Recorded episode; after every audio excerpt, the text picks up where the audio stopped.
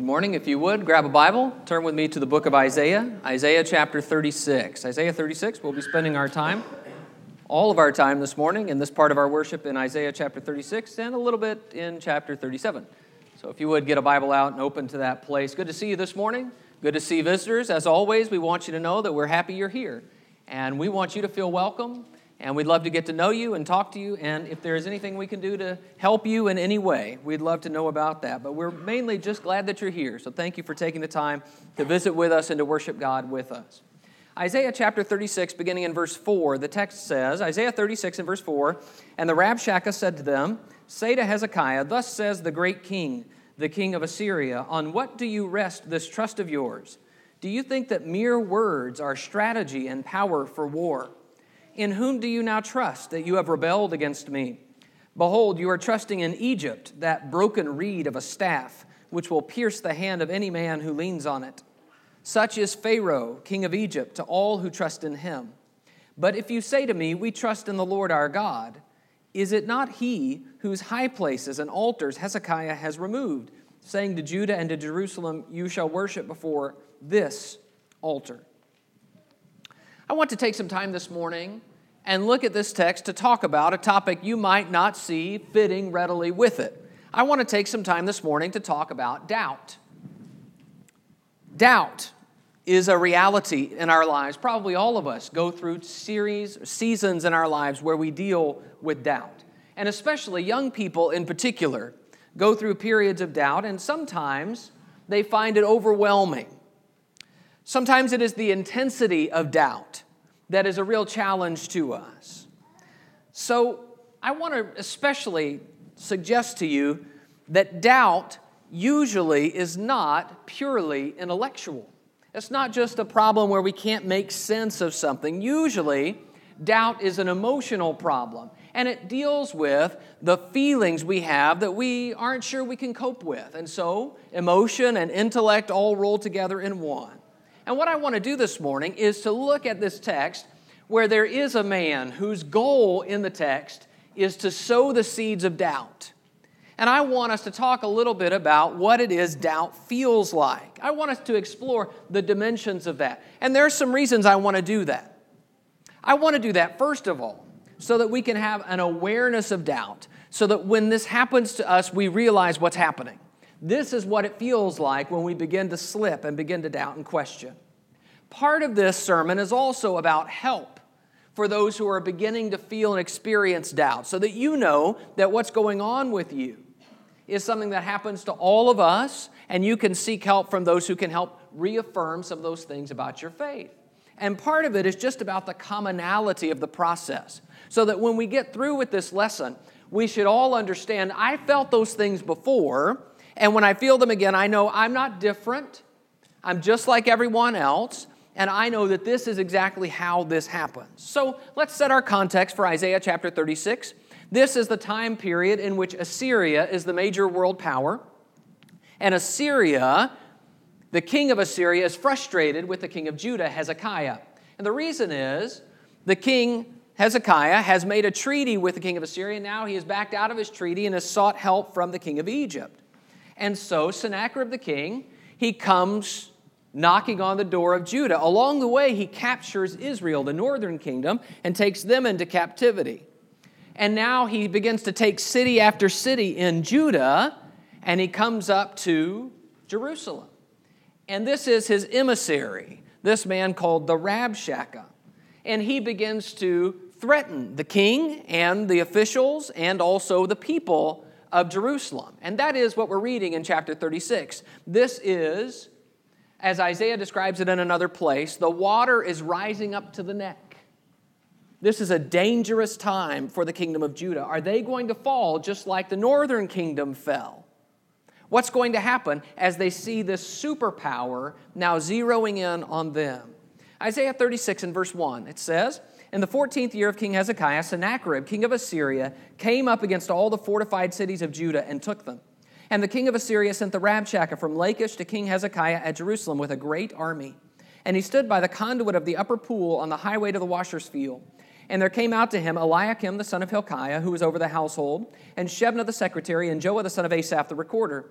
And the Rabshakeh said to them, Say to Hezekiah, Thus says the great king, the king of Assyria, On what do you rest this trust of yours? Do you think that mere words are strategy and power for war? In whom do you now trust that you have rebelled against me? Behold, you are trusting in Egypt, that broken reed of a staff which will pierce the hand of any man who leans on it. Such is Pharaoh, king of Egypt, all who trust in him. But if you say to me, We trust in the Lord our God, is it not he whose high places and altars Hezekiah has removed, saying to Judah and to Jerusalem, You shall worship before this altar? Come now, make a wager with my master, the king of Assyria. I will give you 2,000 horses, if you are able on your part to set riders on them. How then can you repulse a single captain among the least of my master's servants when you trust in Egypt for chariots and for horsemen? Moreover, is it without the Lord that I have come up against this land to destroy it? The Lord said to me, Go up against this land and destroy it. Then Eliakim, Shebna, and Joah said to the Rabshakeh, Please speak to your servants in Aramaic, for we understand it. Do not speak to us in the language of Judah, within the hearing of the people who are on the wall. But the Rabshakeh said, Has my master sent me to speak these words to your master and to you, and not to the men sitting on the wall, who are doomed with you to eat their own dung and drink their own urine? Then the Rabshakeh stood and called out in a loud voice in the language of Judah, Hear the words of the great king, the king of Assyria. Thus says the king, Do not let Hezekiah deceive you for he will not be able to deliver you. Do not let Hezekiah make you trust in the Lord by saying, The Lord will surely deliver us. This city will not be given into the hand of the king of Assyria. Do not listen to Hezekiah. For thus says the king of Assyria Make your peace with me and come out to me. Then each one of you will eat of his own vine, and each of his own fig tree, and each one of you will drink the water of his own cistern, until I come and take you away to a land like your own land, a land of grain and wine, a land of bread and vineyards. Beware lest Hezekiah mislead you by saying, The Lord will deliver us. Has any of the gods of the nations delivered this land out of the hand of the king of Assyria? Where are the gods of Hamath and Arpad? Where are the gods of the Sepharvaim? Have they delivered Samaria out of my hand? Who among all these gods of these lands have delivered their lands out of my hand, that the Lord should deliver Jerusalem out of my hand? But they were silent and answered him not a word, for the king's command was, Do not answer him. Then Eliakim the son of Hilkiah, who was over the household, and Shebna the secretary, and Joah the son of Asaph the recorder, came to Hezekiah with their clothes torn and told him the words of the Rabshakeh. Whew. It's quite a speech, isn't it? The Rabshakeh's goal is to instill doubt, and I want us to see what that sounds like and feels like. First of all, doubt feels like insecurity. That's what he is trying to get them to feel he wants to point out just how perilous their position is. Now, I think that most of what he is going to say, the Israelites already knew. After all, they saw the great big army. Okay, it's hard to miss. And they know that, that this army has already taken over a whole bunch of the cities of Judah, as well as most of the lands between Assyria and Judah. They know this. So it's not as if this is new information, but there is just something about when people are bullies and they come and they point out just how insecure you are in sort of a taunting tone that really, it really makes you feel your own insecurity. And so he says in verse 4, in, in chapter 36 verse 4, Thus says the king, the great king of Assyria, On what do you rest this trust of yours? In other words, I mean, come on, look, we're Assyria and you are Jerusalem. Uh, this is not a fair fight. So you got to be trusting that something else or somebody else is going to help you because you surely can't do it yourself. And so he begins to, to just sort of tick off the options. You, you trusting in Egypt? Egypt's not going to get it done for you. Egypt never gets it done for anybody. Oh, are you trusting in God? Well, well, there's a problem with that. Did you see that down uh, in verse 10? Moreover, is it without the Lord that I have come up against this land to destroy it? The Lord said to me, Go up against this land and destroy it. Perhaps the Rabshakeh had even heard of some of Isaiah's own prophecies, where Isaiah in chapter 10, for example, says that God is going to use Assyria to judge. Maybe he had even known that, that this was going around, that maybe Assyria's coming was judgment against Judah. And so he says, You know what? God told me, Jehovah God told me to come take over your land. And also in verse 7, he's also aware of this in verse 7 But if you say to me, We trust in the Lord our God, is it not he whose high places and altars Hezekiah has removed, saying to Judah and to Jerusalem, You shall worship before this altar? He's referring to some of the reforms Hezekiah had put in place, where he said, No, we we're going to worship in Jerusalem where God wants us to worship. The Rabshakeh knew about that too. And he says, There must have been some dissent among the people because he says, You know, how are you going to worship God when you've torn down his altars? Is he going to save you? Surely not. Stay where you are, he says, and you'll do nothing but eat your own byproducts. It is an awful description of how bad things were. So, doubt feels like insecurity. It feels like we begin to question maybe internally or maybe due to outside forces, the things that we have long believed and accepted, the things that we have trusted. And we wonder whether maybe we've been deluded. We begin to look around and we see all the things around us that don't reflect God and the glory of God, and conveniently ignore, by the way, all the things that do when we're in this mode. And we begin to look at the situation in the way that the doubters pointed out.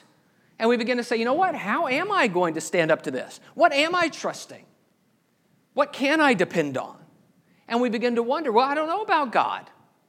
I mean, after all, we did tear down some of God's altars, and after all, you know, God's not always dependable to be there right when I think He should be. And you know, what about Egypt? You know, we did do this whole thing with Egypt, but but they're not anywhere here to protect us now. And so we begin to feel exposed and weak. And the more we focus on our situation, the more we begin to ask, just what am I relying on? And in such situations, we become particularly vulnerable, especially, especially when we have someone pointing out our insecurity, when we already feel it. That's what doubt feels like. It begins with a feeling like insecurity. Second, doubt feels like isolation. This is where insecurity leads. We begin to feel alone. We begin to feel as if there's no one there to help. Who will defend me? Who will provide for me? I guess it's just me. And so, as we do, we begin to focus on our own insecurity and our own weakness. So maybe I just need to worry about saving my own skin. Not worry about all you people, not worry about God, not wait on Egypt. I just need to take care of me. And I think that's what's behind the Rabshakeh's offer. Look again in verse 14. In verse 14, it says, Thus says the king, Do not let Hezekiah deceive you, for he will not be able to deliver you.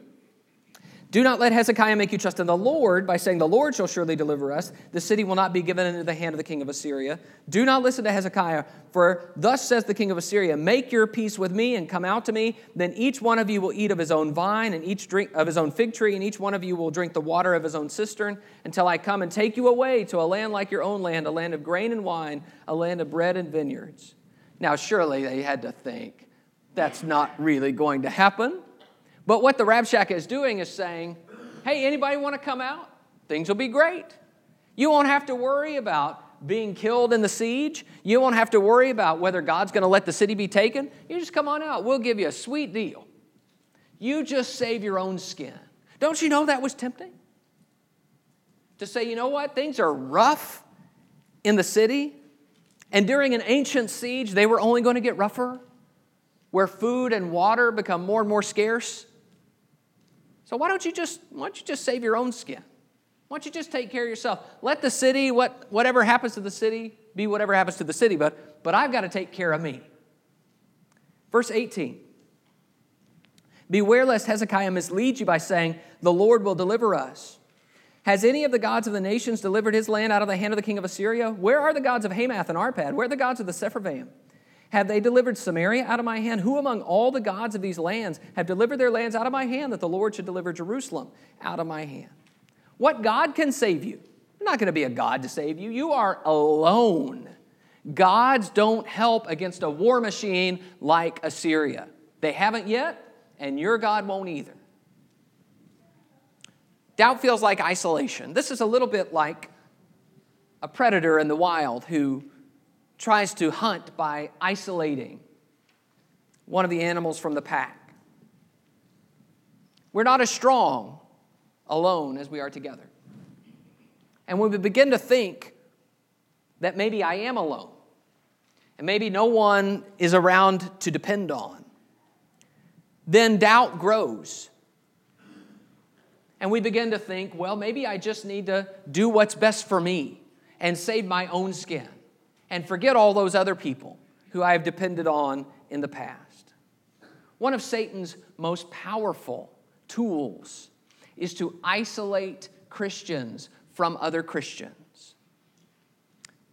Have you noticed that God has never, from the beginning of time to today, encouraged people to be and live alone? He has created families, He has created nations. He has His own nation in the Old Testament. He has created His church. He wants people to be with people because we need people. But one of Satan's greatest tools is to try to isolate us from other people and thereby make us weaker. And we need to notice that when we start to feel this sense of isolation, that Satan is at work. When we begin to think that no one is like me, no one understands me, that no one else is really sincere, that nobody else is thinking about their faith, that nobody else has really ever gone through what I'm going through. What we are expressing is that we feel alone, and as people who feel alone, we are more prone to doubt. And if Satan can use those opportunities to drive a wedge between us and our brothers and sisters in Christ, so much the better for him. It will be Satan then who insists there's no one we can trust in times of need, just like the Rabshakeh. When we begin to isolate ourselves and to feel isolated, it's part of doubt. The third thing doubt feels like is inability. Inability. When we're alone, we know we're in trouble because we're again limited by our own ability. And I want you to notice how the Rabshakeh tries to instill that sense in them. Look in verse 8 of chapter 36. Isaiah 36 and verse 8. He says, Come now, make a wager with my master, the king of Assyria. I will give you 2,000 horses if you are able on your part to set riders on them. How then can you repulse a single captain among the least of my master's servants when you trust in Egypt for chariots and for horsemen? He says, You can't even put men on all of our horses. We've got more horses than you have people. He says, I'll give them to you, but you can't even put people on them. What he's saying is, What can you do? Why would we be afraid of you? How can you even stop one of our captains, much less the entirety of this army? And in verse 14, he says, Do not let Hezekiah deceive you, for he will not be able to deliver you. He's not going to help. What can you do? When we talk about inability, what we're talking about is that sense that each one of us has, that deep down we are really well acquainted with our own flaws and weaknesses. We are all flawed, we are all weak, and we all know it. And what we feel when we feel inability is that feeling that we know that there are so many situations in life that we're unable to handle on our own. We know it. Sometimes we feel that in harsh experience, that we are not equipped with what we need for the tasks that we face. Now, part of this is good. When we talk about inability and we talk about what our weaknesses are, part of that is good because part of that is biblical. When Jesus teaches us to remember that we are poor in spirit, when Jesus teaches us to say, coming before God, Lord, be merciful to me, a sinner. Jesus teaches us that it is right and good for us to think of ourselves like little children. So we need to know that we're not capable in and of ourselves because that's what leads us to reach out to God. But what inability does in this sense of doubt is that that humility turns to despair. So we say, you know, I just can't do it. I can't do it. I might as well give up. What's the point? Maybe that is an intellectual thing. We say something like, you know, I just can't figure this out. I'll never be able to understand the Bible. I'll never be able to figure God out. I just can't do it. And so we begin to doubt. Maybe this is the emotional side of processing some hardship, and we say something like, you know, I'll just never be able to get over that. I just can't. I just can't forgive. I just can't understand them. I just can't see them ever again. Maybe it's a struggle with sin that just continues to overwhelm us to the point where we just give up and we say, you know what, I just can't do it. When we look at ourselves, we see inability. And in the wrong frame of mind, doubt grows when we focus on our inability. So, what is good in one frame of mind and comes across as humility, when we begin to doubt, it becomes despair. So, doubt feels like insecurity, it feels like isolation, it feels like inability, and it feels like impossibility. Some things are just really, really hard to believe because they seem impossible. It seems like too much. And often, the devil attacks our faith with this sense that the unlikely and the impossible just don't happen anymore in our world. That we can understand everything that happens and explain it in clear scientific terms. And so the idea that something that's not what normally happens would happen is deeply challenging to our faith. Look with me in, in Isaiah 36 and verse 18. Verse 18. Beware lest Hezekiah mislead you by saying, The Lord will deliver us. Has any of the gods of the nations delivered his land out of the hand of the king of Assyria? Where are the gods of Hamath and Arpad? Where are the gods of the Sepharvaim? Have they delivered Samaria out of my hand? Who among all the gods of these lands has delivered their lands out of my hand? That the Lord should deliver Jerusalem out of my hand. This is just the way these situations work, he's saying. We have an awesome army. We are the most powerful nation on earth. It doesn't matter what God you serve, we're going to win. We got more people. Remember, we got more horses than you have men. What do you think is going to happen? The big guys beat the little guys, and that's the way life works. There's a kind of brutal logic in it. We know it, we recognize it because it's the, it's the logic of, of the world, that that's the way things work. It's the same logic that says there are no miracles in the world, that God doesn't intervene, that there is no hope in prayer, and to think that God would set aside the idea of Assyria, like the water rising up to the neck, it just seems far fetched. In fact, I want you to take a page, turn a page to Isaiah 37, and Isaiah 37 and verse 6. Isaiah 37 and verse 6 Isaiah said to them, Say to your master, Thus says the Lord, do not be afraid because of the words that you have heard, with which the young men of the king of Assyria have reviled me. Behold, I will put a spirit in him, so that he shall hear a rumor and return to his own land, and I will make him fall by the sword in his own land. Do you know what? Even when God says, Don't be afraid, he's going to go home and he's going to die there. Even when God says that, it's still hard to believe. Because at this moment in time, why would he leave? It doesn't make any sense. And so it is hard, even when God gives assurance that in this situation I'm going to intervene, it's still hard to believe because it just seems impossible. How would that work? Perhaps it is something akin to this. It's easy for us to read the Old Testament and to see, you know, God helped in parting the Red Sea. God helped when Joshua needed to conquer the cities of Canaan and the sun stood still. And God helped when Elijah was there on Mount Carmel and called down fire from heaven. You know, yeah, God did some stuff in the past, but, but that doesn't help me now. You see, that stuff is just impossible. It was an exception then, and it'll never happen today. And that's what doubt feels like. It feels like a world yelling at us in the voice of the Rabshakeh, saying, What you believe will never happen. That's just not the way the world works. And you're naive to think it would. And so we begin to doubt.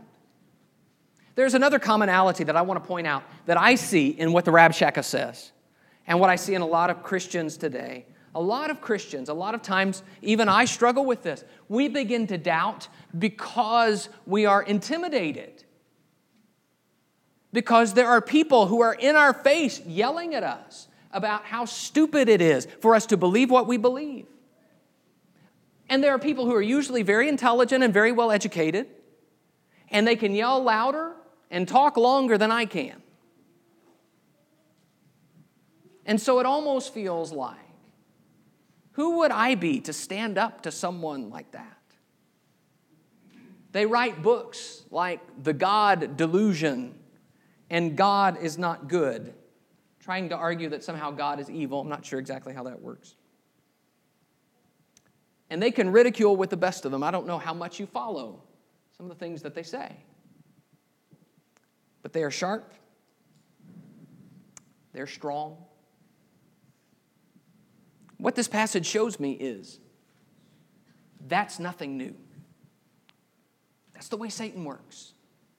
It's the way he worked back then. That's the way he works today. To try to intimidate us out of our faith by telling us the things we believe are impossible. And when it's me against them, and God seems so far away, and there's nobody else that I can really depend on and trust, and I know how weak and insufficient I am, and I know that what I'm believing is really outside the realm of possibility, that's what doubt feels like. Now, I don't want you to put your Bible up just yet. We're not done. because this story doesn't end with doubt. And I want you to look in chapter 37 with me. In chapter 37, you see a response from Hezekiah the king.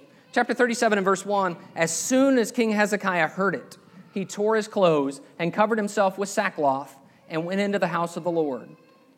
In verse 4, it says, It may be that the Lord your God will hear the words of the Rabshakeh, whom his master the king of Assyria has sent to mock the living God and will rebuke the words that the Lord your God has heard. Therefore, lift up your prayer for the remnant that is left. He encourages the people to pray. In verse 14, Hezekiah received the letter from the hand of the messengers and read it. And Hezekiah went up to the house of the Lord and spread it before the Lord. And Hezekiah prayed to the Lord, O Lord of hosts, God of Israel, enthroned above the cherubim, you are the God, you alone, of all the kingdoms of the earth. You have made heaven and earth. Incline your ear, O Lord, and hear. Open your eyes, O Lord, and see, and hear all the words of Sennacherib, which he has sent to mock the living God. Truly, O Lord, the kings of Assyria have laid waste all the nations in their lands, and have cast their gods into the fire, for they were no gods, but the work of men's hands, wood and stone. Therefore they were destroyed. So now, O Lord our God, save us from his hand, that all the kingdoms of the earth may know that you alone are the Lord. Hezekiah is upset, but Hezekiah takes his upset and gives it to God. He prays. The beauty of this is that even the harshest doubt sowers, they have to be quiet sometime. And there is a time for us to go to God and to talk to Him about what we have begun to feel because of the experience of interacting with them. We can remember then that God is concerned with what people say about him, just like we are. And that God hears the insults people throw at him, just like we do. And that God hears the cry of his people. And that God is always near to us, and that God acts to help, particularly. He acts to help in ways that we could never predict. And I want you to notice that Hezekiah pours out the same emotions that we've already observed. He talks about in this prayer in verse 18 Truly, O Lord, the kings of Assyria have laid waste all the nations in their lands. You know, he's right about that, God, and that's scary. And verse 19, they have cast their gods into the fire, for they were no gods but the work of men's hands. verse 20, so now, O Lord our God, save us from his hand that all the kingdoms of the earth may know that you alone are the Lord. This reminds me so much of another prayer we see in the Bible. It's the prayer of Jehoshaphat. I'm going to put it on the board here.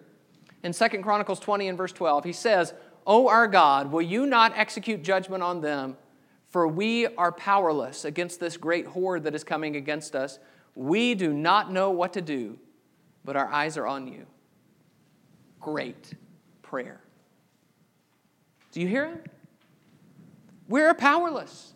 We look at ourselves, we see exactly what they see. We're not going to win if it's just us. And we don't even know what to do.